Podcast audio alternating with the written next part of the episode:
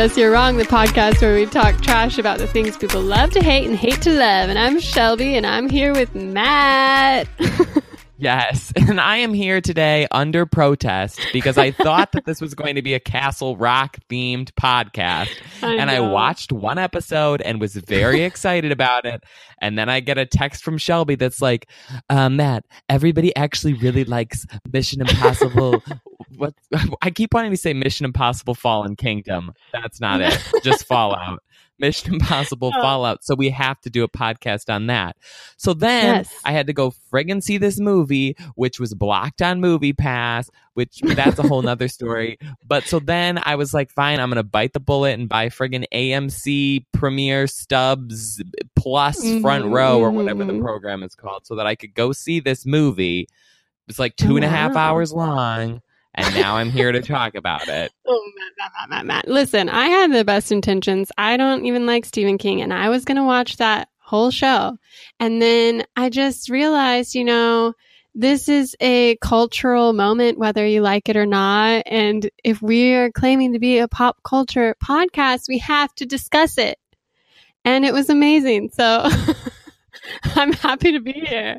We we can get into the movie later, but I would just like to say that I officially, at this point to date, have some kind of like chip to be uh, used in a later podcast where when you want me to watch something, I'll be like, nope, we're watching something completely different. And it's probably going to be something very dry and depressing during Oscar season. So look forward Well, to I, that. Yeah.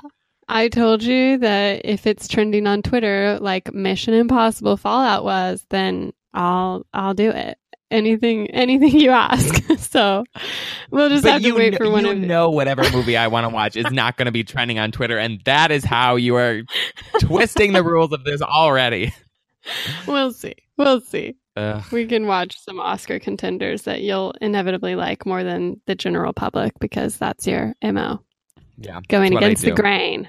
No, just going with the critics. You know, that's like what it is. Except for this movie, critics Yeah, inexplicably like this one, and I it's don't know why. But, but we'll get into that. The point is, we're here on episode five. There's a lot to cover, but we're so Yes. excited to have listeners to be um, to be out there on iTunes, Spotify, Google Play. So you should find us, subscribe, and uh, leave a review, a comment, a like, whatever it is that you can do. Yeah, and we have social media on all the different platforms Instagram, Oh, yeah. Twitter, Facebook. We have a Gmail. You can uh, send us your emails if you have longer thoughts about the podcast in general. They're all P.S. You're wrong. And and this is our first podcast that we are recording since our podcast came out, which is exciting. I know. It's like we're live and at it. It's a real deal now.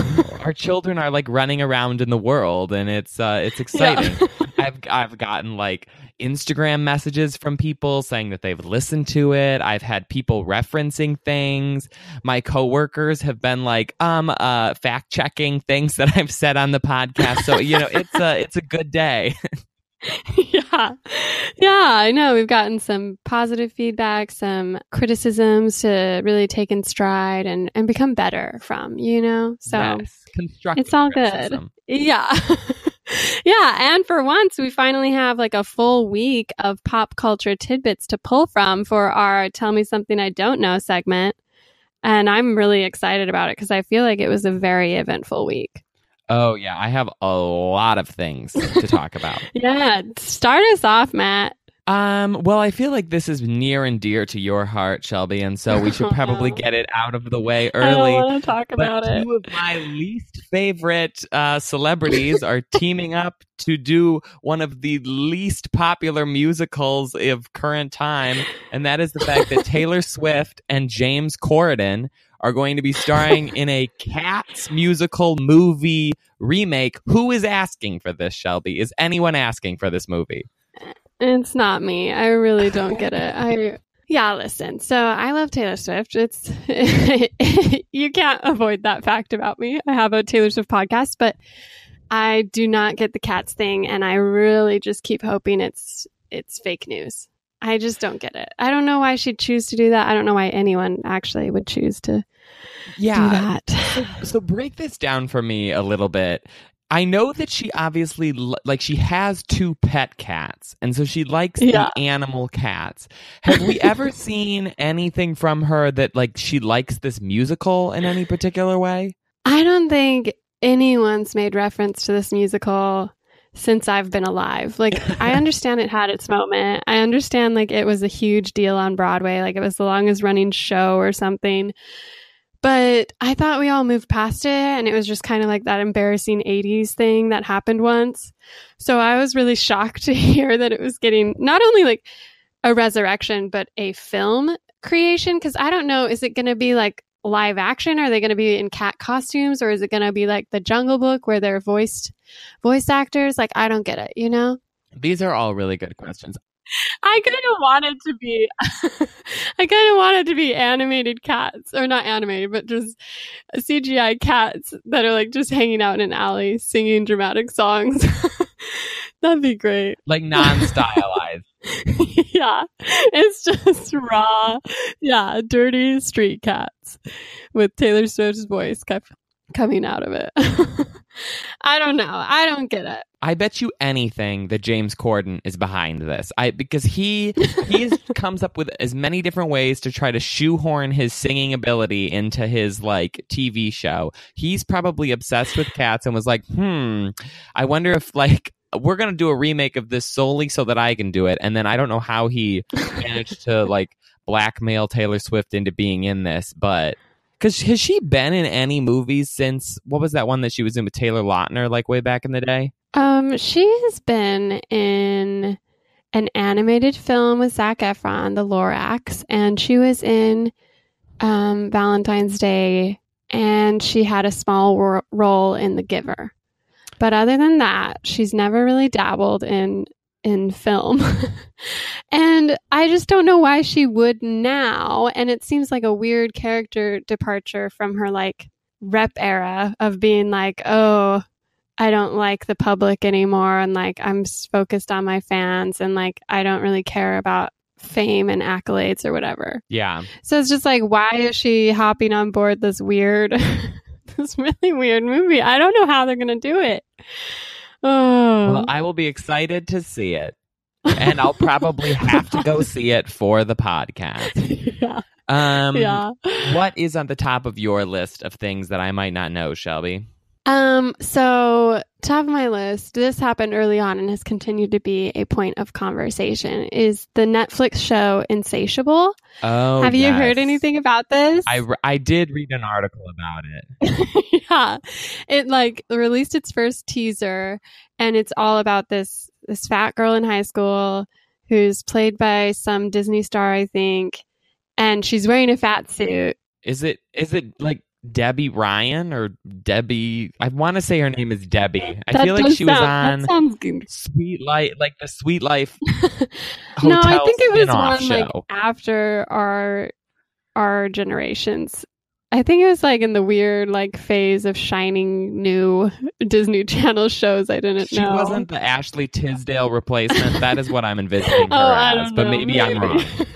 but anyways, she's in this new show called Insatiable that's about this fat girl who gets her jaw broken and is sealed shut and so then she loses weight, becomes this hot girl and enacts revenge on anyone who'd ever bullied her.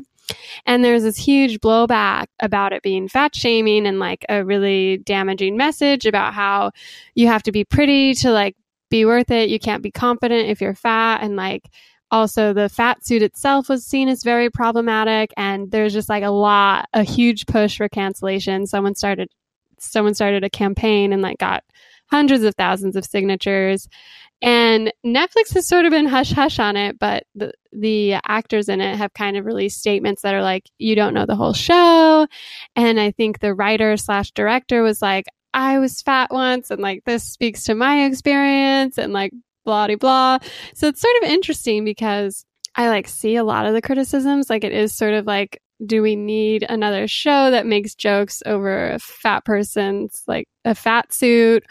And do we need a show that's about a girl who can't be happy with herself until she's skinny? But at the same point, we haven't seen the show, so who knows like if it handles it in a dark comedy sort of way where it kind of is self aware of this criticism, you know? And I think that's what people are waiting to see. Yeah, I think it's always tricky to be too hard on something when you haven't seen the full product of it. Not like, oh, you see a commercial and you're like, oh, this is probably something that I wouldn't be interested in, so I'm not going to go watch it. But to Right. like condemn it for doing something when you haven't seen the full version, this is Yeah. not exactly the same situation. But I remember back in the day when Harry Potter came out, and you know, I went to like a Christian private uh, elementary school, and the teachers were Uh-huh. like, "This is witchcraft. This is the devil. Burn these books." And my mom, Yeah. like, who had hap- like accidentally let me read them at before the hullabaloo began, was like, "What? There's like Yeah. nothing wrong with it. It's like a bunch of people eating like moving chocolate frogs and like painting, talking to people. Like, Yeah. no one is doing ritualistic sacrifice here. um, so Yeah. yeah, I think. I mean, this is obviously different, but I sort of feel like wait until like a couple episodes come out, and then if it is bad, then like yeah, sure, tear it to shreds, be my guest. But like, let's Yeah. not do that based on a teaser trailer. Right. And it's sort of like, I don't necessarily believe it'll be good. And I think even if they intended it to be like a smart, sort of like Scream Queen style satire or whatever, I don't necessarily trust Netflix to be great at that. they just haven't had the greatest track record for like good teen shows, I guess. I mean, 13 Reasons Why is hugely problematic, even though it turns out to be hugely successful. But I just don't know if the fact that they've refused to let people watch the show in like advance, like let critics watch it to give a review or whatever, is a good sign or a bad sign because it feels sort of like a bad sign. Yeah, like they just they just want people to think it'll be smarter, but they don't want anyone to let it the cat out of the bag so that no one watches it. And so now people will watch it to be like proven wrong. They'll hate watch it or something. So I guess we'll see. I don't know. yeah, it'll be interesting to see how it fares.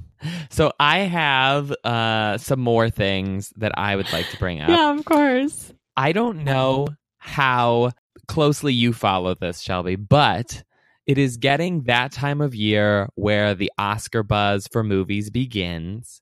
And one of the earliest ways to tell if a movie is going to have Oscar buzz is if it plays the number of, like, how many fall festivals it plays.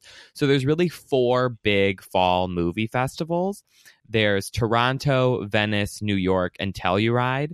And they're all sort of different and they, you know, pick different movies. But most of the big movies that get nominated for Oscars later in the year Hmm. get slots in these film festivals. And so when you're looking at the film festival lineups, which have just come out, you can kind of like see, oh, this movie is in multiple of these festival lineups. So that means that it's probably going to be good and it might have Oscar potential. Nerd alert.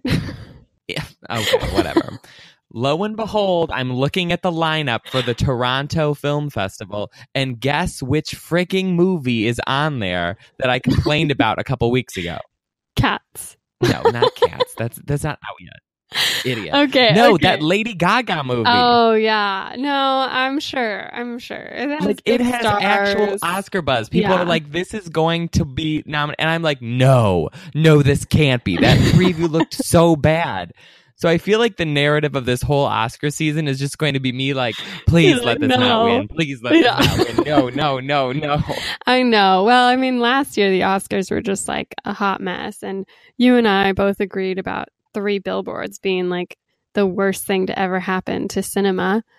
And so I think it'll be Ugh. interesting to see like what we hate that people love, but also things that I love seeing the movie that gets the most amount of attention and then just like fizzles by the time the Oscars come around because I just I I don't know I guess I'm sadistic that way, but like La La Land was Ugh. supposed to I mean, La La Land. What La La Land did have a big front early push, and then kind of like Moonlight caught up to it in the back Yeah. half, uh, right before the winner. And both the director of La La Land and the director of um, Moonlight have new movies coming out that are playing these festivals. So it's interesting because they will be back up against each other once again. And then also- oh. the terrible Lady Gaga movie. But see, I was I I was thinking back about last year and I was like, oh yeah, like how miserable was that when I hated three billboards so much and it just like kept winning things Yeah. and being nominated. And I was like, ugh. And I was hoping that this year there would be something that I was like very excited about that was going to be getting all of the buzz. And now no, it's frigging um Well, maybe you'll like it. Bradley Cooper. Oh no, I doubt it. born.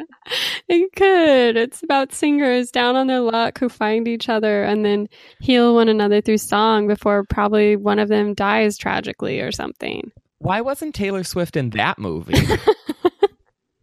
because it doesn't feature cats, I guess. Uh, Seems like it might have been a better choice for her, but you know. yeah. Um, okay, what's next on your docket? Um, so there's a few that are sort of related, but I don't know what's going on this summer. Young Love is in the air because Nick Jonas just got engaged. I don't know if you like follow Nick Jonas, but he did. He got engaged and he got engaged to um Priyanka. Oh, I should have looked up how to say this. Priyanka Chopra, the girl from Quantico. Yes.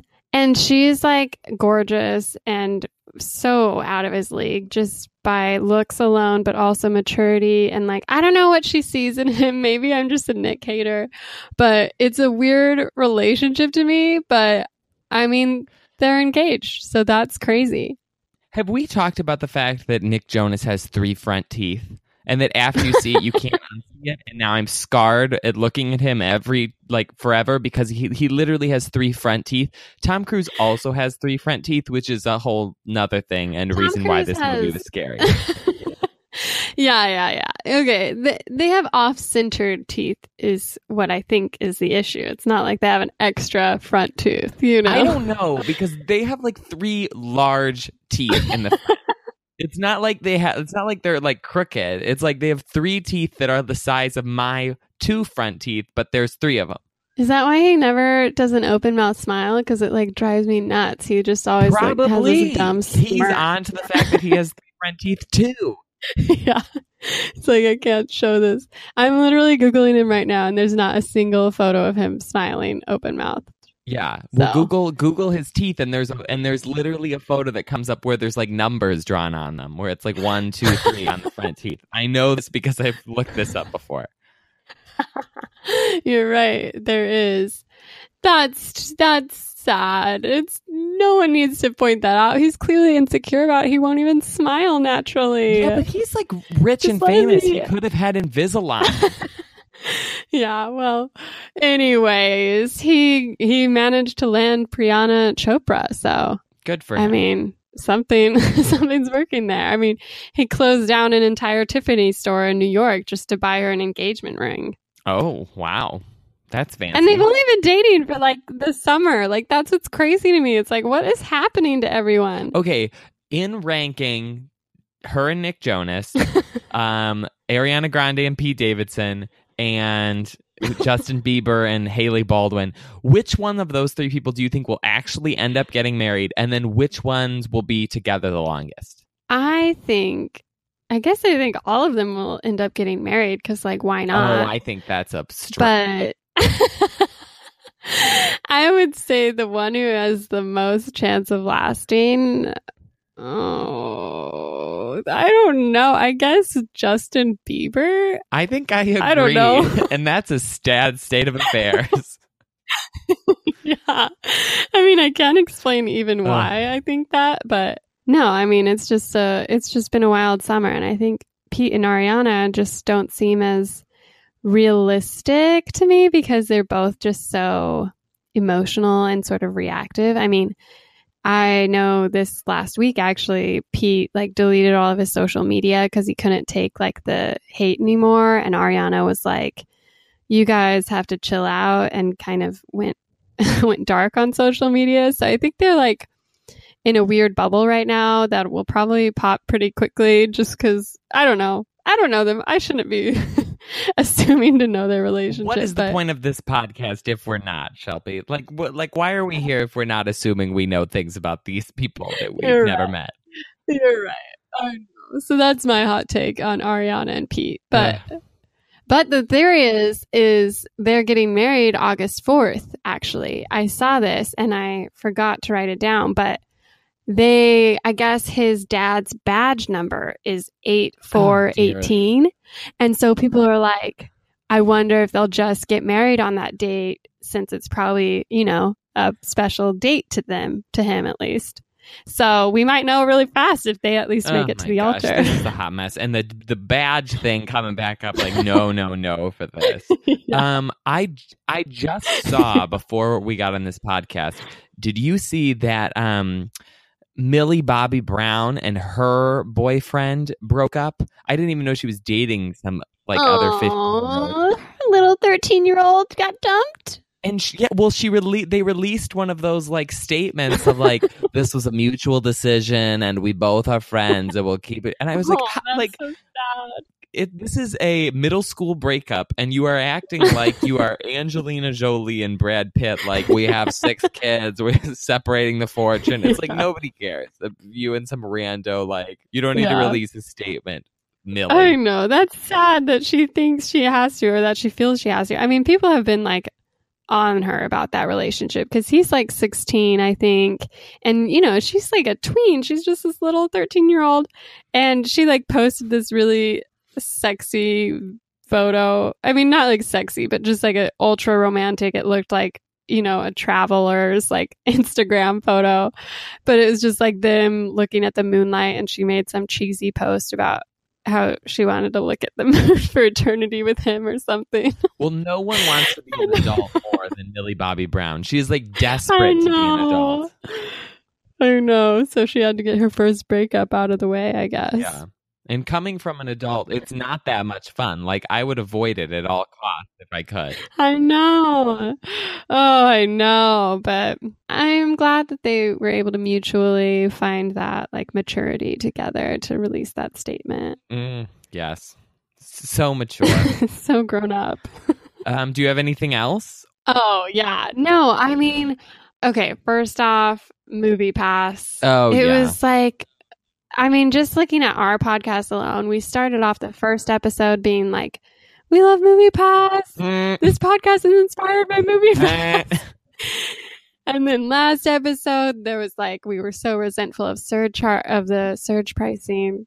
And now it's like, man, it's just watching like the saddest, most tortured death scene in history. It's just like, oh, you know. But they're not acknowledging it at all. Like yesterday, the whole thing was shut down. Like the whole day, no one got tickets, and there's like no mention of it. They're like, "What? nope, like we're not gonna.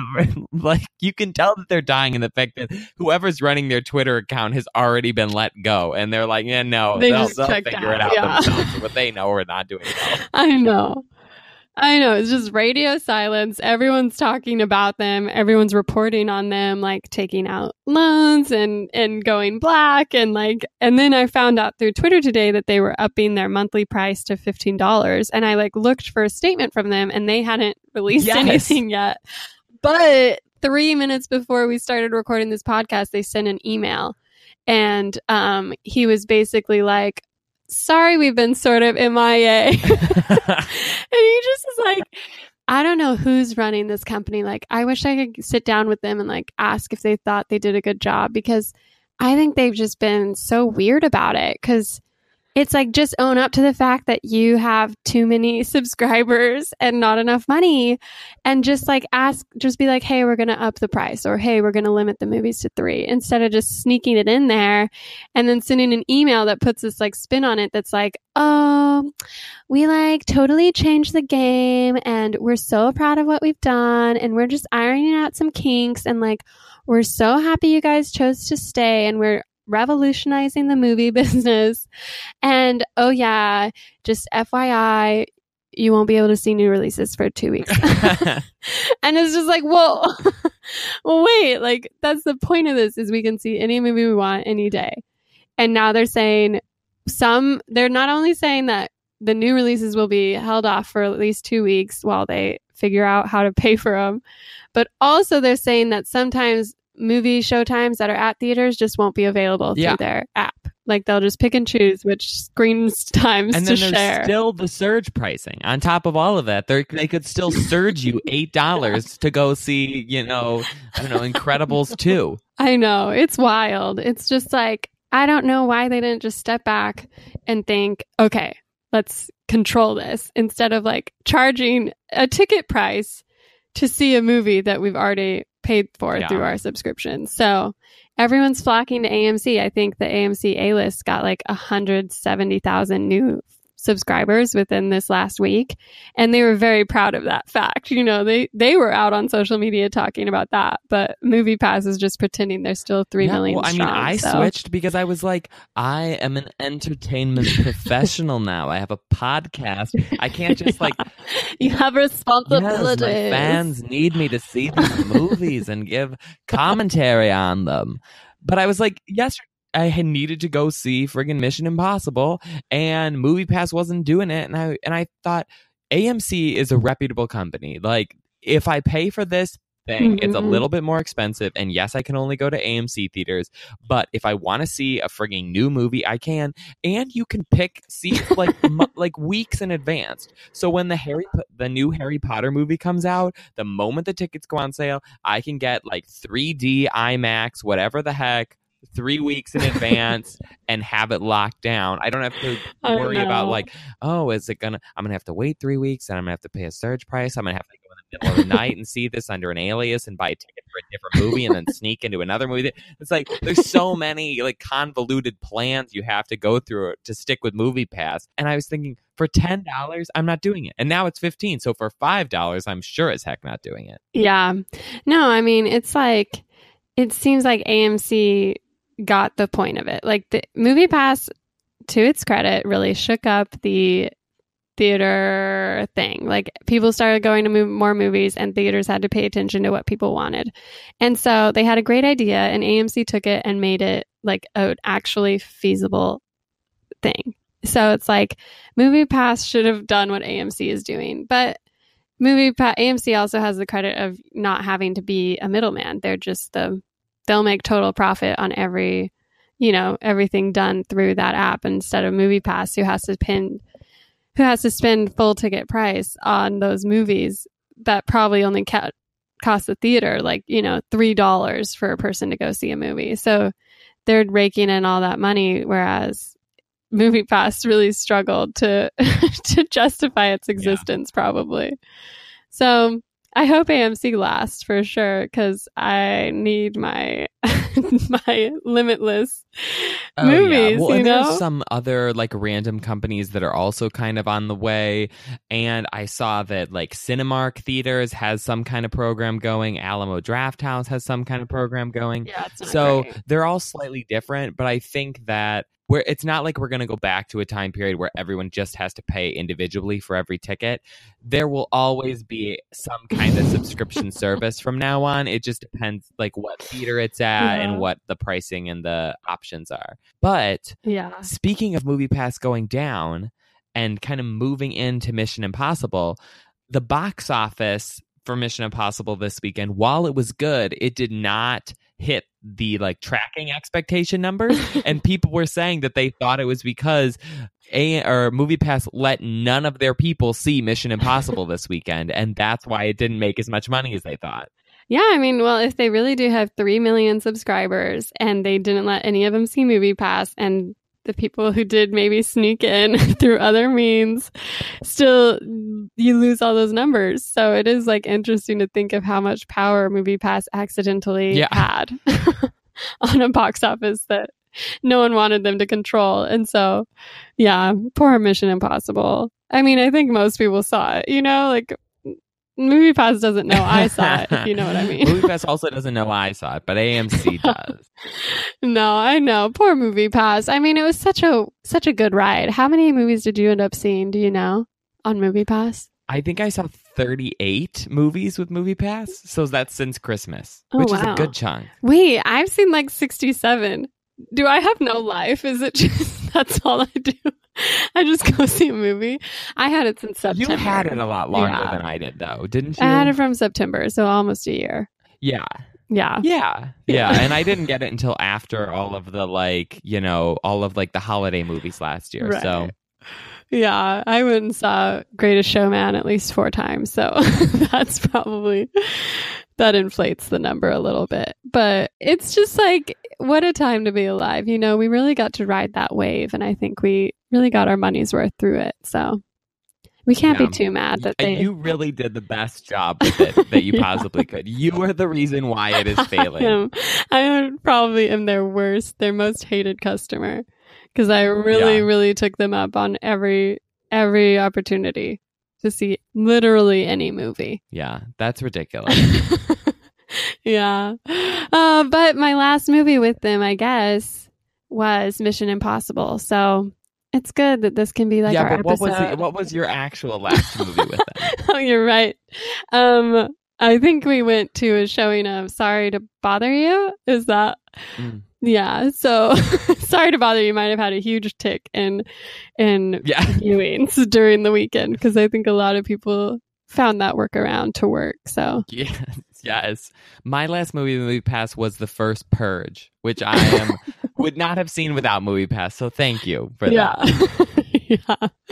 But I'm excited to talk about Mission Impossible. Obviously, I dragged you into this. You haven't seen any other ones, right? No, so I have seen the the fourth. Wh- what is the one where he is on the really tall building that he's like going and he's like in Dubai or something? Ghost Protocol. Yes. So I saw that one. So my family four. like rented it from like a blockbuster. We watched it in my house on DVD, and I don't really remember very much of it, but I remember like viscerally hating it, and I remember Tom Cruise like walking through things rare very quickly and like thinking he was a spy and thinking to myself everybody in this mall knows that he's a spy he looks utterly ridiculous like you know billowing through these places and then i also remember there being a sandstorm and thinking that some and really not liking that part as well but i don't really know why and that is the just like, extent of my sand." knowledge yeah on the mission impossible well i think it like didn't make sense plot i don't know there was some reason why i didn't like it but i can't tell you what it is now because i haven't seen it man. You just hate having fun. I don't know.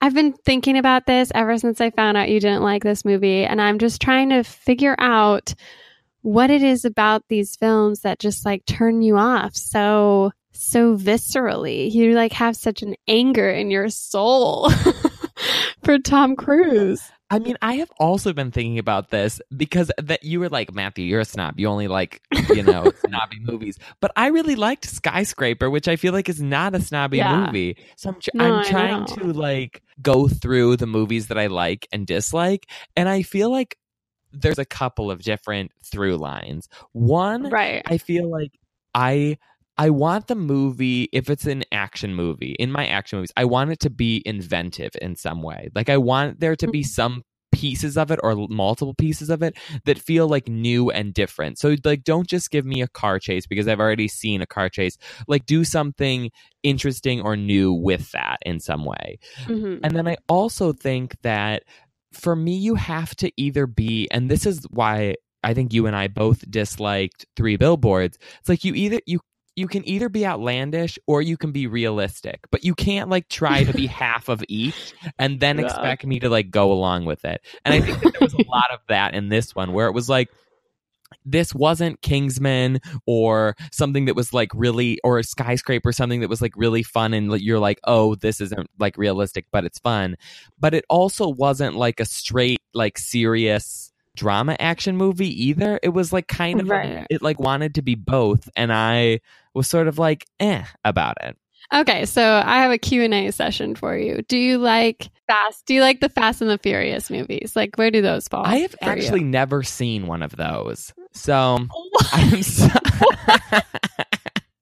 Oh my gosh. Oh, that is crazy. Okay. I can't dwell on that, but one of these days we're going to watch Fate 9 or whatever it is coming out and and we'll have to revisit this topic. But? there have been 8. Yeah. oh my gosh Yeah, you're That's missing wild. out. Anyway, it's wild that you've not seen any of them. I know. I just- That's what I I'm can't- saying. okay, well, what about this? Do you like do you like any Tom Cruise movies? Like did you like Edge of Tomorrow? I actually really did like Edge of Tomorrow. And I think maybe uh, well that was a fun like movie because it was so different and Emily Blunt's in Yeah. it and she's great. I also Yeah. really liked Jack Reacher, the first one. I thought that was a oh, fun premise. Oh, okay, okay. And what about J.J. Abrams? Because you love Lost, but do you like his movie stuff? Um, yes, I would say yeah. I mean, I love Super 8. I did Mhm. not particularly like the Star Trek movies, but I think that's more because I'm just not a Star Trek person. Well, I'm trying to think, and I didn't see the third Mission Impossible, but I love like Fringe. I loved Lost, so Yeah.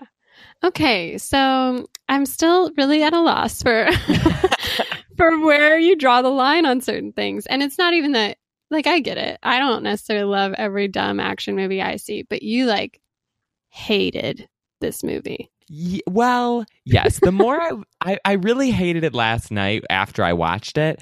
The more I was Uh-huh. thinking about it today, I feel like I can give it a lot of props for various things about it. Oh, okay.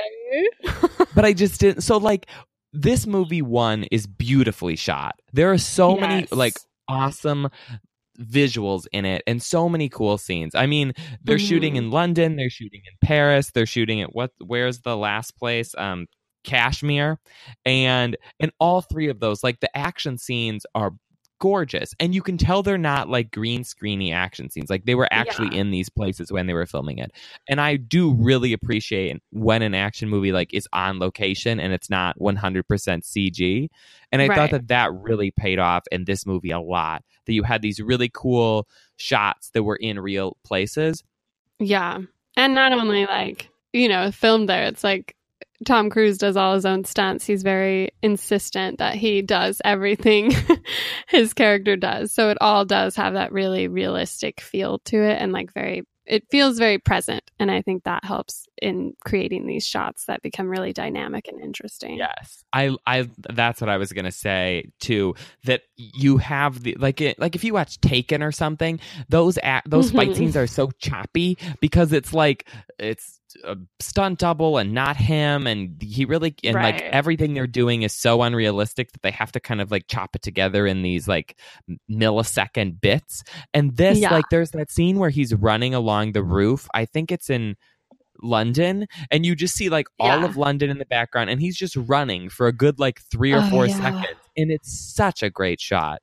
So there were definitely Yeah. moments like that that I was like very into and thought were were really cool. And I also liked some of the characters a lot, but but I felt overall it felt to me like if you were brainstorming spy movie and had to come up with you know like seven things that would be in a spy movie that that's literally all they put in this movie. That you're like um okay uh let's see uh nuclear weapon um arms dealer uh car chase uh defuse a bomb um okay there's a deal at a party uh there's a roof chase there's uh, somebody on a motorbike. It's like all of the exact same things that you've seen in 9 million other spy movies.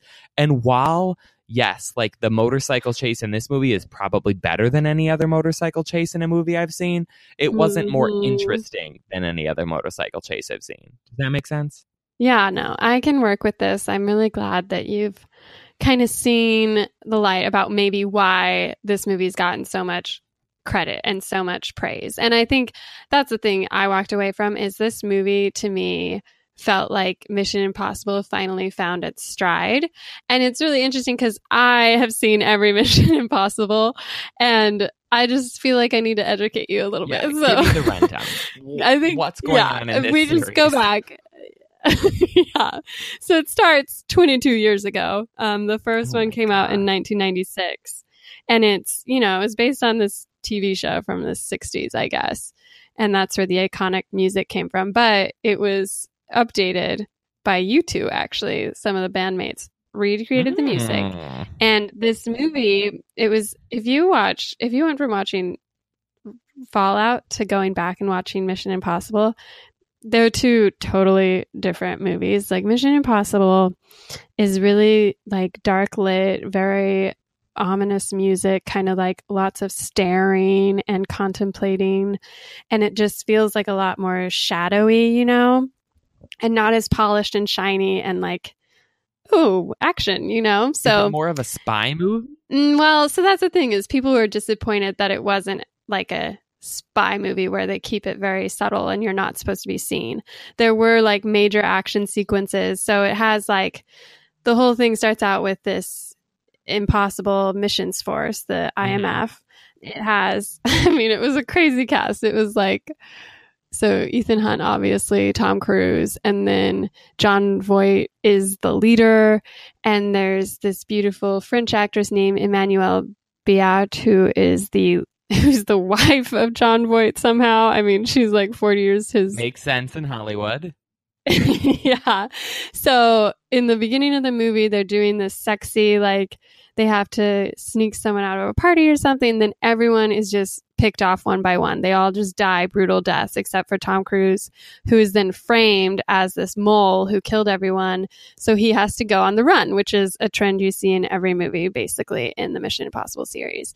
And it turns out that Jon Voight's character is actually the mole and he comes back from the dead and they do a lot of the face masks iconic like ripping off stuff and so there is like some loud action sequences especially in the end where it ends up there's a helicopter that's dragged into a train tunnel and blows up in a in a big way so mm.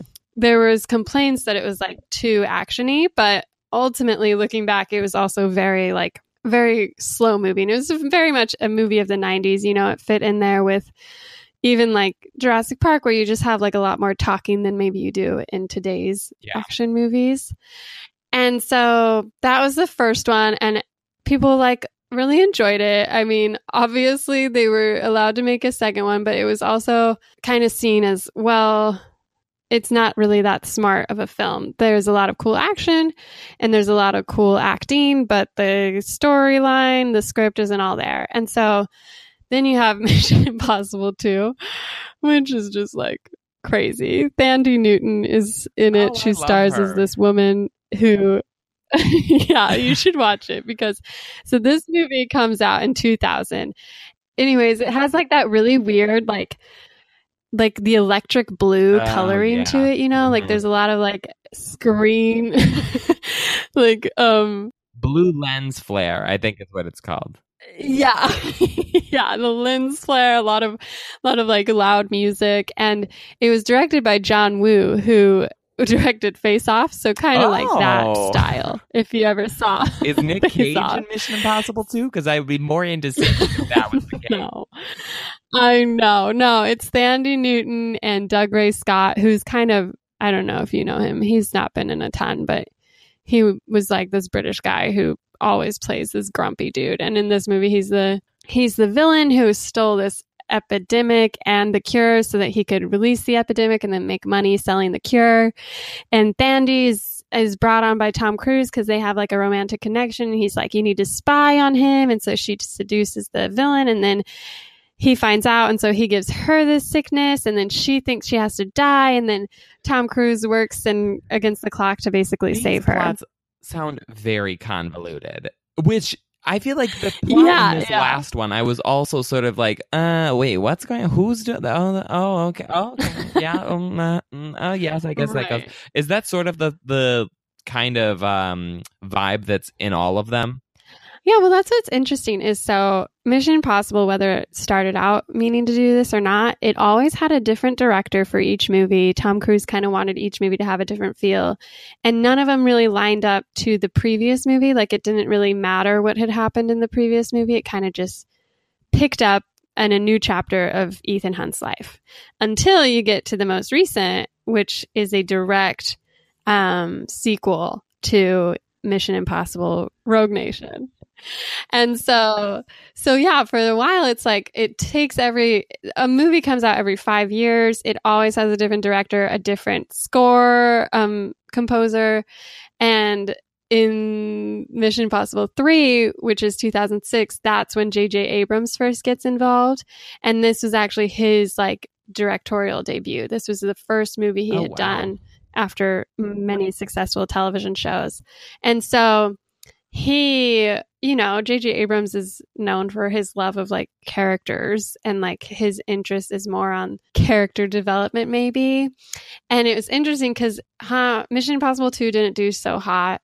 And so no one really wanted the movie. And Thandie Newton was invited back, and she was like, "No, I don't want to." Good call. and it was it was supposed to go to David Fincher to direct it, and he was like, "No, this is too much of a mess." And Kenneth Branagh was supposed to be in it, and Scarlett Johansson was signed on at one point, and they eventually backed out. And so Tom Cruise was like, "Listen, I need you to do this movie." Here's your first directorial role. Will you do it? And he's like, okay. And he brings on Michael Giacchino for the music. And Mission Impossible 3 is where you get into the like relationship of Ethan Hunt. So before he was sort of the cipher who's just like in and out, just like whatever, I'm I'm saving the world.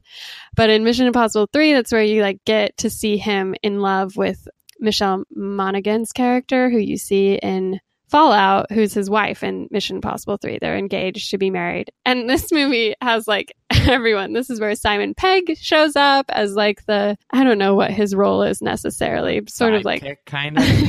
yeah. is the frigging uh, Luther? Is he in all of these? Oh, yes. He's the only one to be in all six Mission Impossibles, which is sort of funny because he's not the strongest actor. I don't think anyone No. believes that. But he just kind of lucked out in finding this role and getting selected to go along with each new one. I guess he has nothing else going on. yeah, he was dressed like Lou Bega the entire movie, and I was like, "What are these outfits?" Yeah. You look like you're about to sing Mambo Number Five, and then all of the scenes Yeah. at the end where he was talking with the wife and had to say things for an extended period of time that weren't just like one-liners over an intercom. I was like, "No, we should. You should have given this dialogue to somebody else. Like he cannot handle it. This is not good for Oh, him." he's so though. It's like he's trying though, you know, he's really reaching in there for the emotion.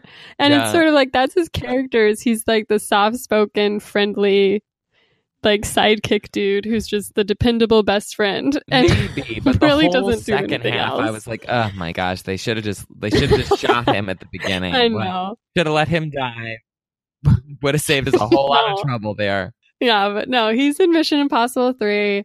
Simon Pegg shows up. Laurence Fishburne is like running IMF. Philip Seymour Hoffman is the villain. Keri Russell shows up as part of the team. And Aaron Paul oh is My like gosh, in the movie. this is so many people. Yeah, no, it was a good one. I mean, it was about him trying to like avoid his past because obviously he's kind of quit. He's engaged to be married who, to someone who doesn't know about his spy life. And then his spy life catches up with him and he has to save her. And eventually, at the end of the movie, they decide to run off and get married still. So, um, it topped the box office, but this was right around the time that like Jason Bourne movies had started. It was right when the Bond movies had been Mhm. resurrected. And so people were like expecting more of the like sexy, serious, brooding spy type. And that's never been Mission Impossible's forte. And so even with J.J. Abrams trying to drum up the character interest, it was seen as sort of like played out. And it, I don't think, I think it was the one that did the least well in the box office. So it was then another four or five years until Ghost Protocol came out, which came out in 2011. And I saw. You did. You saw this one. So it was produced by J.J. Abrams, but it was directed by, randomly enough, Brad Bird, who he oh directed Oh my gosh. Incredibles. and so, Yes. This and I liked those movies. yeah. So this was his first live action film. And I know you didn't like Ghost Protocol, but I think Brad Bird, one of the best parts of The Incredibles is the fact that he makes these really interesting action sequences. And like, especially Incredibles 2, it felt like one of the best action movies and it just happened to be a cartoon because there's like so much like dynamic action, really interesting shots and just cool cool sequences. And so you hate on him running down the tallest building in the world. But I mean, it was a big deal. It was exciting. It was cool. It was interesting. And I think a lot of people were turned on to Mission Impossible again because this movie is finally like moving into a big pitch, big picture style where it's like not only is it bigger, better, huge stunts, it's also much more focused on a global gotta save the world type of thing instead of the other ones, which had been very like, oh, this is affecting me personally. I have to fix this issue. And so this is the first movie where it becomes like it's a nuclear threat, which is a cliche. But I mean, that's the world we live in, you know? Yeah, we can't have any other threats other than Yeah. nuclear. Yeah. That's what we're scared of. And so, It's that and the Indoraptor. Those are the two things that could be coming after you in the night. I know. So it's like, I mean, this is about him. Basically, Hunt is doing the spy stuff, and Jeremy Renner shows up. And He's in that? yeah. I saw that movie and I don't remember him in it. And then it seems like the fifth one is basically the same cast as this, as number six, right? It's mostly Yeah, the so same the- people. Yeah, so the fifth one comes out in 2015, and this is where Christopher McQu- McQuarrie directs and he co-writes, and he's a famous screenwriter. He run won Best Original Screenplay for The Usual Suspects, so he's like a very good writer. Ah. And Lou Bega just couldn't quite get the dialogue that he was Yeah. given. Uh, uh, he just couldn't oh. Oscar-worthy dialogue and just couldn't quite know. get it with that hat on. Yeah. But what's interesting about the Mission Impossible movies and what you can kind of like tell by these convoluted plots people kept complaining about is that until like the first thing that was written were these action sequences. So people just were like, I want to do this action sequence and found a way for the plot to finagle this action sequence Mm. into it. That makes a lot of sense. So yeah, so it was very action driven. And Christopher McQuarrie was sort of the same thing where he's like, you know, I just thought like once something's on the page, you're you're stuck in it and you can't really like explore anything else. So he's someone who like films basically like by feeling and then like people will be like, "Well, what am I reacting to? Like what is this?" And he's like, "I don't know, you just do it and I'll make you get to that point basically." so it sounds like really weird and sort of like woo-woo stuff. I would hate working for him, but no wonder Tom Cruise likes it. He's like, this is like Scientology. yeah, exactly. Because he was the only one who was invited back for the sequel. And never before. And Christopher McQuarrie was sort of like, oh, I don't want to upset people. It seems like this is a thing where you have a new director each time. Like, that's your setup. And Tom Cruise was like, well, these things are made to be broken, and I want you to do the sixth one. So the sixth one ties directly to the fifth one. And the fifth one's plot is basically it's a big action movie. There's a lot of crazy stunts. I mean, in the very opening gotcha scene, he's he's like hanging on the outside of this huge plane. Like literally, Oh, they yeah, filmed I it that from five thousand feet in the air. Yeah, he refused to stunt double. He had to do it all. They like had like eight takes to get it right before the plane was like, "That's all you get. You can't do this anymore." And he also had to hold his breath for like six minutes or three minutes underwater for this sequence taking place in this big. I don't know. It was just like it's a little crazy, but it all leads directly into Fallout, which is where we found ourselves watching it. And what you saw is like, oh, this is a convoluted plot. It was actually like very clear compared to the other Oh ones. my gosh. And it kind of like, to me, it was the strongest of the six because one, you had this sort of continuity between the stories, which helped, which helped ground you, I guess, in the Fallout storyline a little better. But it also had someone who cared about about the visuals, right? Christopher McQuarrie was very interested in having a action film that felt like a little more artistic. So it wasn't just like let's make things blow up. It was like how does this how does this action sequence tell the story for me, you know? yeah. So, I mean, I thought it was a good one, but I'm interested to think to hear how you reacted to it never having seen any of the other MIs. Yeah, I mean, I didn't really have much trouble following along the plot and figuring out who these people were and their sort of relationships. I thought that part of the movie was pretty straightforward, especially in comparison to Ant Man, which I felt like was a, like a whole and and Infinity War both. Like people said, like, oh yeah, you can go see them without like, and you'll be able to be caught up. And I was like, no, there's so much going on here. I have no idea what's going on. And I have seen half of these movies. This one, I've only seen one of the previous movies, can barely remember it. And I still felt like I was Yeah. fine throughout the whole thing. Right. Yeah, the characters I thought were all very sort of clear characters and their relationships were very clear. The the part that I found convoluted was like the m- mechanics of this person who has there's a scientist who made the nuclear weapons then there's uh, some guy named John Lark who we don't know who he is but he's sort of involved in this and then oh the Mhm. character from the last movie what's his name solomon lane Mhm. is in prison but he's also involved then there's this shady group of people called the apostles then there's an arms dealer there was just so much going on Yeah. and i couldn't keep track of like okay who's doing what now who's bombing this person now what now what's going on here and i in the opening scene Yeah. where you know uh, Tom Cruise gets the little book and it plays the message of here's your mission Yeah, and they're like, "Ooh, there's this group of people called the Apostles." I was like, "Oh, this sounds great! Like, I'm all in on like a secret society of murderers who are like maybe vaguely religious. Like, this is great."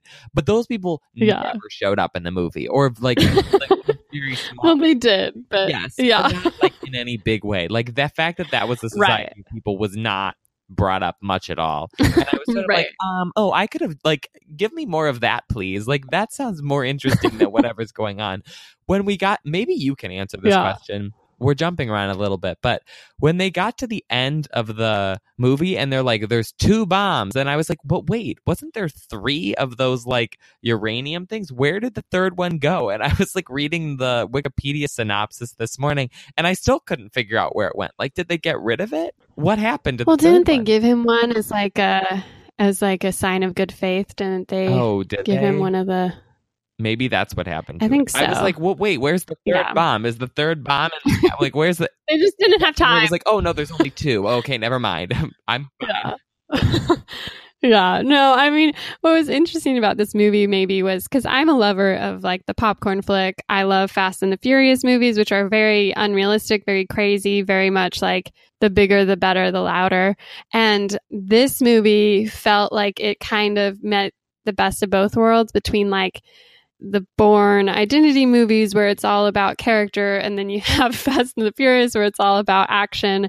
And this kind of met in the middle ish. And I think it was like serious than maybe the last movies had been because this was a little less flippant than like Rogue Nation, where it was like, oh, sexy dresses, and here's a fun little one liner. And this was like, wow, Ethan Hunt is really struggling with the choices he's made. Ethan Hunt is really like suffering because he feels so responsible. And I was reading this interview with the director, and he said he and Tom Cruise had like sat down and they really wanted to go somewhere darker for this movie. And I was like, sort of curious as someone who hasn't seen the other ones necessarily. You saw one.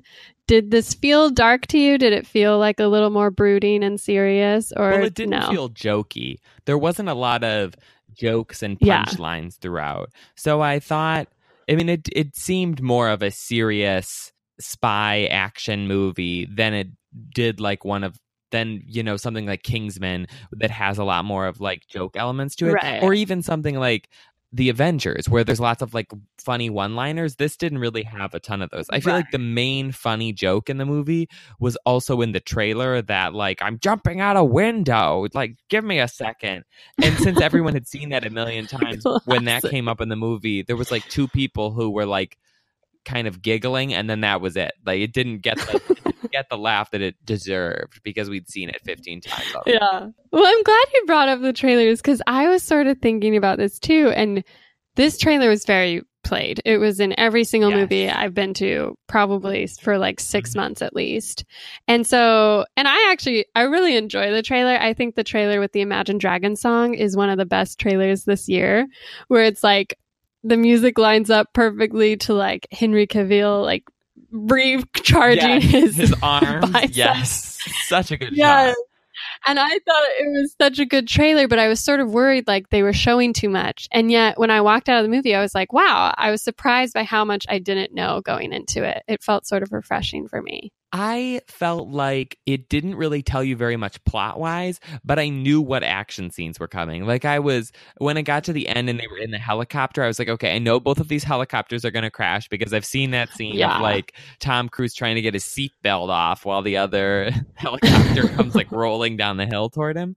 But I thought that it was that there was enough like plot wise that you could really sink your teeth into. What would you say was like your favorite part of this movie? Like what was the best like scene or character Oh, or sequence that you really liked? Because I have a couple things that I did. Okay, well, first off, I mean, I know Rogue Nation had only come out like I think it was 2015, so a few years, but I was just like really caught off guard by the opening sequence, like the gotcha moment where he loses the uranium and then it In the cuts to yeah, and then it cuts to the bombs going off and you're like, "Oh my Mhm. gosh." They actually like failed for once and you're just kind of like lost in this moment of like, "Oh my gosh, like Ethan Hunt must feel so bad. I can't believe this. How do you like carry on a movie when there's just a nuclear attack on three cities?" And then when when they like call it and the walls fall and Wolf Blitzer comes over and you get that epic face mask rip off, it was just like it was just like, yes, this is so good. I forgot. Like, I love it, you know? Yeah, I was actually slightly disappointed when that happened because when the when the bombs went off, I was like, "Oh, this is a good start!" Like really raising I the stakes here at the beginning. And then when they were like, "Oh, nope," now that that happened, and then I felt, and then me like not keeping up, like trying to figure out what's going on in this plot. A couple of times in the movie, forgot that that like didn't actually happen, and so they'd be talking about like the bombs, and I'd be like, "But wait, they already set the bombs up." Oh no, they just lied and said they set the bombs up. They actually haven't done Yeah. it yet. Like Matthew, get keep it together. I think it's just like so hard to be surprised these days by movies that it just like felt good to get got. It was like, man, they really got you. Yeah, I did I not see that it. coming at all. I loved, and we'll see if you have a similar reaction or not. I thought the the White Widow or whatever that character was, Yeah. I thought she was great.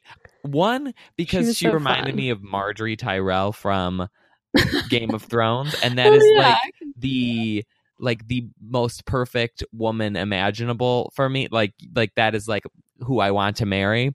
And she was like the Yeah. same like level of like um like brilliant evil beautifulness and so I was just like enraptured whenever she was on the screen like whipping her knife out. yeah she was people. having a lot of fun i know i thought she was great i i kind of wish i think that's where the plot got a little convoluted for me when Oh, yeah. when they were like oh she's actually working for the cia and i was like well does that kind of take away some of the fun of her character and like why does that matter right now and it Mhm. seems like they could have left her to have more to do in the Yeah. next movies because she did just seem like such a fun character who was just truly evil for the like sexiness of it like she was just like so happy she, I was also disappointed when she wasn't in the entire second half of the movie. I was like, bring her back. She's great. She's my favorite. yeah no i think what's great about these movies and especially these like last two is the women are never really like helpless and oh no. here you have like three female characters i guess you have the white widow you have um uh, what's her character's name Rebecca Ferguson? ferguson Ilsa. ilsa and then you have his wife um And you also have Angela Bassett. So really there's four of them. oh in there. yeah yeah yeah angela was fine i mean she was on the phone for most of it but Yeah, um yeah. I'm Skype I thought it was calling really, in like- to this. yeah, this just great service underground. Yeah, I know. So it was like fun to see how these women acted as foils to Ethan Hunt, but never as like damsels. And they kind of like were doing their own thing and then and then either got on board with Ethan Hunt or were kind of like or like the White Widow, she's just like bye. She just Yeah. doesn't care. And so it was great to see like these women who were just characters. You know, it wasn't like they were there for Ethan Hunt. They just happened to be in the same universe dealing with the same nonsense. And so I think like that was part of my favorite was another one was the epically long Paris sequence where Yes. it just like never stopped. I thought it was so interesting because it felt so fluid. And usually, like you said, a lot of those action sequences are very choppy and like, and they just move really fast. And this one was just like, you were stuck in it for like a good half hour. It was just like following him through Paris as he's like running and then he's on a motorcycle and then he's like on a boat and then there I loved it. I was just so swept up in it. I thought it was just such a great action sequence. Yeah. Yeah, it was it was a very beautifully shot and well choreographed action sequence. I felt like there was nothing in it that I was particularly excited about or thought that was new in any way. Although I did like the part where Yeah. they got the truck stuck in the alley. I thought that was kind of interesting. Like, the, Yeah. "Ah, this is the way to lose people. Just get your truck stuck and then they can't get around you. In the so I guess let's talk about Henry Cavill's character a little bit. I Oh, what's yeah. Agent Yeah. Walker, the bad guy, who he turns out to be what? John Lark, John Locke, John Lark, John Lark, John Locke's in Lark. Lost. Lark. Um, yeah. what did you think about his character and that character arc, and then the twist at the end? Like, what were your thoughts on all of that? yeah. I wasn't surprised when he was the villain, like when it turned out he was Lark. I kind of feel like they told you really early on just because I mean, the biggest clue was when he hands the phone to Angela Bassett and was like, You'll find all you need to know on this. Whereas we had just seen the phone cracked. So you knew he was giving him a Yeah. fake. And so I kind of like that they weren't like relying on this surprise, he's bad. It was just sort of accepted that he was because everyone knew that. I mean, going into it, you kind of could tell from the trailers that he was the if not the villain, he was the he was Ethan Hunt's foil. So I kind of liked that we didn't have to waste time pretending he was a good guy. I don't necessarily like him as an actor, and I don't think he did that well. I mean, in the first half, I guess, when he was trying to be like a good guy, he didn't do that well. Once it was just about him being a muscular dude, he did fine. So Yeah. I really liked him in this, but I thought he did I thought he was a fun character because he's so big and so strong in comparison to Tom Cruise who's, you know, I don't know, whatever and also yeah, like a lot older than Henry Cavill. yeah, But I felt like they set up this character as like he kills all of these people, he's so tough. And then I felt over and over and over again, we just saw him sort of get like like screw things up or get beat by people. And I and I wanted him to have a scene where he was like, I am the like I am huge, I am going to like wreak havoc in some way, shape, or form right. and he really just kind of got done in by everybody when they're in that fight scene where they're underground alec Mhm. baldwin is like punching him in the face for a couple of shots and i was like this is ridiculous like just choke alec baldwin out Yeah. like he's 70 years old he's playing donald trump probably without a bodysuit and yeah, like like you can definitely take him so I was Yeah. annoyed that he wasn't like as mean as I think they set him up for, but I liked him as a character. And I liked that he actually had a mustache and didn't have to have it CGI'd off. yeah, no, the mustache was a great character. I really enjoyed it. And I think what was fun for him, especially, was that it was just like the anti Superman. And I hated the Superman movies. I really just think they're so boring and dry. And he's so dull as this, like, oh, I'm a perfect dude and I feel for everyone thing. So it was and nice Ben to Affleck's see him. them, so that also Yeah. that doesn't help either. That doesn't help. I don't like him. But it was good to see him play sort of this guy you're meant to hate. And I loved like I loved how they just had this throwaway scene with them where they do the um parachuting out of the oh plane yeah, in the what thunderstorm. was that? It was just like it just had no bearance on the plot, but they just did it anyways. And it was just sort of like you kind of thought, oh, that's what the whole movie's going to be. But it turned out to just be this one off of like random, funny, weird action. it was, I think it was meant to be like a red herring about his character because my husband and I were both like, wow, I thought he was going to be this smart bad guy, but instead he's just this dumb oaf. I think it was just trying to play us off a little, maybe. My confusion was like, why did they have to parachute in anyways? They were parachuting into like the middle of Paris where you can get to without any trouble. Yeah. and then to a party that had hundreds of hundreds of people in there. I was like, wh- why did you have to like come into the roof? And then the roof was glass, like nobody would have noticed two Yeah. random parachuters like collapsing on the top of this glass roof. Yeah, that's a good point. I uh I feel like they explained it, but I don't remember what they said. So yeah. as with lots of things. I'm sure they had their reasons, Matt. Yeah. They definitely, they definitely did No. some Ant Manning in this. That's a term that I've now uh, coined, Ant Manning, where they like just explain the next part of the plot. Like, oh, and here is how these bombs work. We're gonna explain it to you right now, just so that you can like watch us do it later. Well, what else would they? How else would they do it, Matt? They have to get the information across. It's just a lot of like exposition, and now we're doing it. Exposition, and now we're doing it. Like a back and forth. There's no Yeah. like overarching anything. It's it's like these bombs these bombs can't be destroyed. Oh wait, yes they can. if we let the clock start ticking and then you go clip a wire in this bomb and I clip a wire at this bomb and he's already pulled something out of the remote control, then that's when the bombs uh, don't go off and you're like, okay, well, this is clearly going to happen. So, aside, I just thought, I just remembered this.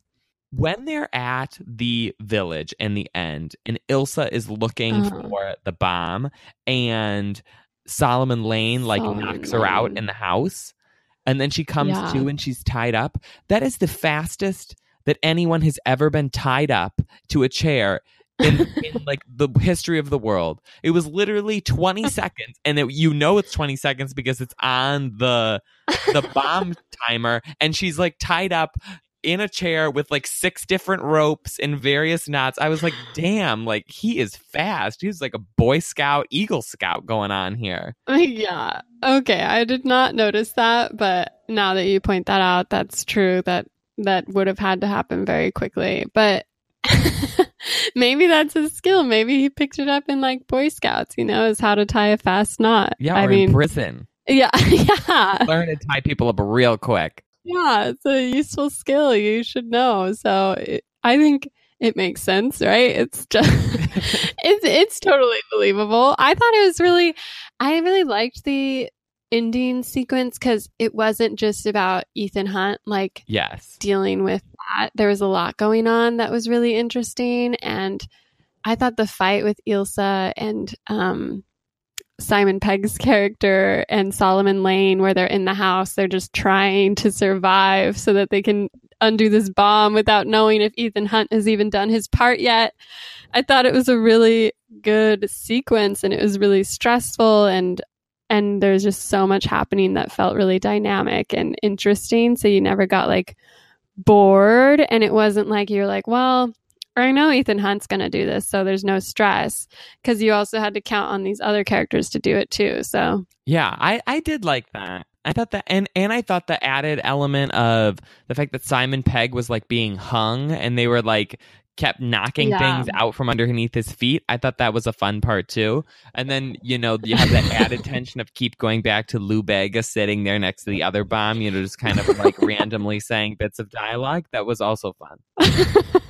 yeah, and I mean the helicopter chase was so mesmerizing because yeah, you've seen like helicopter chases, but that was just like that was Oh, wild. It was crazy. Well, and then he got a hook in the head at the end and I was all into that. Oh yeah.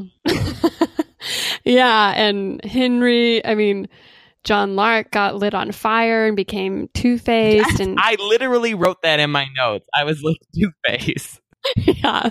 This is the real origin. Yes. And then I really liked that it was like they couldn't communicate and they just had to like act on faith that they'd have to cut this bomb at, at one second. And and obviously you knew that he would pull through but but I liked that they didn't show him like reaching the reaching the um remote control and yanking it out in just the right second. It kind of just was focused on everyone else which I think added to the emotional weight of the moment because it was like, oh man, these people are gonna they're gonna be eviscerated by an atomic bomb in just a second. But I thought it was a neat. I think like overall that was the thing I liked was that there are a lot more emotional stakes, and whether you thought they were like real or not, it felt like a lot more mature than previous Mission Impossible movies, and it like had more um weight to it you know whether or not like megan or um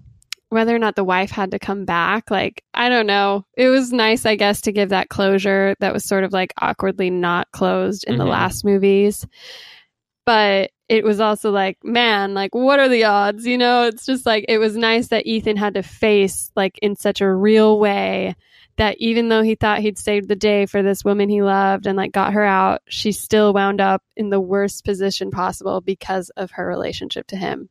And I thought that was like a brutal moment for any spy, you know? like, oh, that's the worst. I, I really like Michelle Monaghan. I think that she she was in Source Code which is a movie that I don't know if Yeah. anybody else likes, but I really liked. And I kind of keep like waiting for her to have a big breakout role in something, and she sort of never does. She's always just like the wife or whatever. But I think she's good, Right. good in this, especially when most of her dialogue was up against uh, friggin' Fedora at over the bomb. so Yeah, she did good. She really carried those Yes. scenes. But I thought it was like what else helped the movie was this beautiful score that was Yes. very like emotional without being too cheesy and there was a lot more strings and like character to the music than you have in the other films which is very focused on the theme of Mission Impossible. And this mm-hmm. finally added its own twist on it and kind of like oh, I just like loved it. I was just like it's so great great when you're in a movie and you're like, wow, this music is really good. It like adds instead of distracts and and it's interesting and helps the story instead of just like I don't know, drives the action along. So yeah, I think the movie did a lot of things right. And I feel like you slowly maybe come to appreciate little pieces of it that maybe you didn't in the moment. I I mean I appreciate it being made and I think it's made well. Is it going to top my year-end movie ranking list? No. I think it's still going to sit in the same place that I put it last night. Yeah. But yeah, it was fine. There were elements to it that I really liked. Overall, I just found it fine. It was sort of boring for me.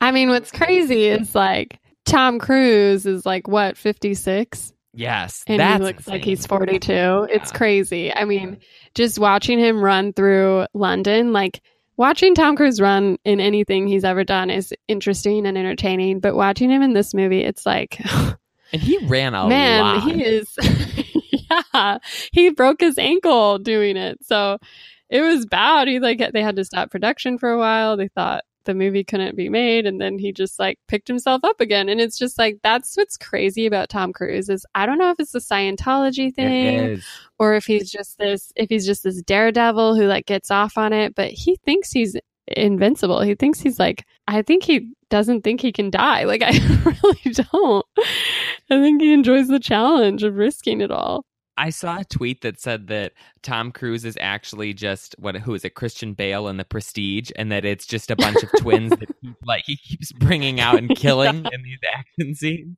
But yeah, well, do you have any other final thoughts on the movie, or should we get into love it or hate it? yeah i mean love it or hate it let's see i've done a lot of um of movie watching this week a lot of tv watching but um for love it or hate it i have to say I am really surprised by how much people love Mamma Mia. And I just, I don't get it. I thought we all agreed that the first one was horrifically bad. Like, that's where I thought we ended. I I didn't mind it. Oh, no. Is this your love it? Did we have no, the same no, content? I, but I, haven't, I, haven't seen the second one. You're coming out as a Mamma Mia stan. no, I mean, okay, but no, I tried rewatching it because I was like, well, Mamma Mia 2 is getting some good press. Everyone is talking about it. Maybe we'll just go see it because we have MoviePass. LOL. yeah, But so I watched Mamma Mia again on Netflix, and it's just. I don't know. I guess it doesn't speak to me in any real way. I think Meryl Streep overacts for the first time in her career. I thought it was so weirdly shiny and bright and shimmery. And the storyline has always been really irritating to me. And also, half the cast can't sing. oh mm, yeah. Probably like three quarters of. Like the song, anytime Meryl Streep sings is like Ugh. bad, but also Pierce Brosnan. Oh gosh, no. I don't I don't remember what song they duet, but I've like tried to block it from my memory because it is just so painful. And so I was just like shocked to see how much people love Mamma Mia too. And is it just because it's better, or is there like a nostalgia attached to Mamma Mia now, or like I just uh, struggle to understand how it performed so well, how it became like a cultural moment, and why people are giving this weird, weird saga a chance. But I guess I'm talking to a Mamma Mia believer. So I think that the the main thing is that people like ABBA music, and so this Yeah. movie is basically just a lot of ABBA songs put together.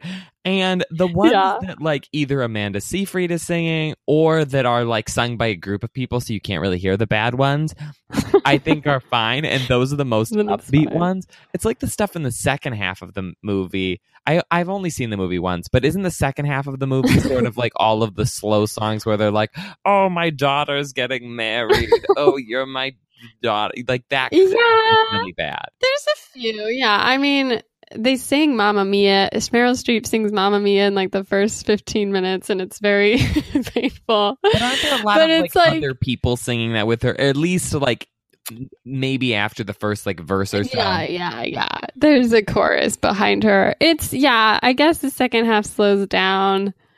I just, yeah, I don't know. The whole thing seemed weird to me, but I'm. I'm just confused that Mamma Mia 2 got more love because doesn't it have worse ABBA songs? Like all the good ones were already done, right? I think they just redo a lot of the ones from the first thing, but instead of? Meryl Streep singing it, it's Lily James singing that. Who's a better singer? I don't know. I haven't seen it. She I probably will go see it at some Um, point just because. But Yeah. uh, yeah, I don't know. I don't. know. I did not think we needed another one. I did not necessarily Yeah. understand the super excitement behind it, but I was like, hey, I like ABBA music, and you know, Yeah. I'll I'll go Well, watch you, you know people run around on docks and sing some ABBA songs. I guess. I mean, I just was very confused, but I'm glad people are happy for it. I just hope there's not a third one. I don't know how there could be any more music for a third one, honestly. I mean, they They just- it the just same songs again. Mamma Mia! It's Amanda Seyfried's daughter comes back in the third one, yeah. played Yeah, by I Debby mean- Ryan, who used to be fat but now isn't. It'll be great. yeah, exactly. Uh, but what about you? Love it or hate it? Um, so I have a love it. Oh, good. Yeah. Um, so in preparation for what I originally thought this podcast was going to be, I watched the first episode of Castle Rock and I didn't I haven't watched any of the other ones, but the first one I think is really good.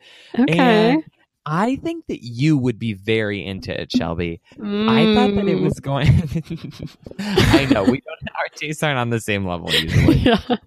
I thought it was going to be very like like gory horror kind of thing, Yeah. spooky, and it really wasn't. It was much more like a Lost type show than any kind of horror show. Maybe that's because um, what's his name, Terry Quinn, who plays John Locke, is in Castle Rock, so that makes sense. Oh. But basically, the premise of it is that Terry Quinn, John Locke, was the warden of this prison in town, and for uh, you know dozens of years. And on his retirement day, he goes and kills himself. And the new Mm. warden finds that buried in the basement of this prison is uh, Bill Skarsgård's character, the guy who plays it Right. in like a cage down in the basement. They don't know who he is. They don't know why he's there, but he's locked up. And this and the previous warden, John Locke, had locked him up there. And so basically, I think the Hmm. the premise of the first season is sort of around the town and the warden and these like flashbacks to what was going on with this guy who was da- who is like being kept hostage down in the basement. There's also a plot line that has to do with the guy down in the basement says that he wants this specific lawyer who used to live in the town but doesn't anymore so he has to like come back and you know is sort of investigating this case. But it's definitely a lot more of the sort of lost vibe of like we're going to set up all these weird things at the beginning and then we're going to kind of see how they play out than anything that's horror related and also i think it's an anthology series or something where like this season is 10 Oh. episodes and then i think the next season will be like different characters in the same town okay. so i think that they'll get to the end of it eh, so it won't be like lost where the mysteries just kind of unravel forever i think that there actually is a plot going on. Oh, So- interesting. Okay. Well, maybe we'll have to do a finale, an episode on the finale. It, is it getting like, are people watching it? Is it getting positive feedback? I think it's I think it has been getting positive feedback. I've only watched the first Yeah. episode, so maybe the next couple are going to tank, Yeah. but I will I will keep watching it and I will Yeah, Keep just keep you informed. Yeah. and you apparently have enough time on your hands to be watching Mamma Mia. So maybe just cut that out and watch Castle You're Rock. right. I should have. I'm sh- I'm a hundred percent sure I'd like anything better than Mamma Mia. So And and it's you could watch this instead of the show the fat shaming show as well. Yeah. So Well, that's true. really Look a- at this. The stars are aligning. I guess I have to watch this Stephen King Hulu original. the first episode good. That's all the endorsement I can give it. can But okay, that's great. That's a ringing endorsement. I'll definitely check it out. yes. Thank you for that. Well, do you have anything else, or is this the end of episode five? I think this is it. We'll have to see what happens, what starts trending on Twitter next time for our next episode. So I'll see what I can drag you to. Yeah, I'll I'll live in fear of the trending Twitter dragging me to a Yeah. bad movie. Yeah. But in the meantime, like us, follow us, leave us a comment, subscribe, follow us on social media, We're at PS You're Wrong. and we will uh, respond to any of your comments that you leave us. So Literally. And yeah. it'll be great. Yes. Yes, anything you say, we'll respond to it in some way, shape, or form. But yeah, thanks for listening. Uh, bye, everybody. Bye.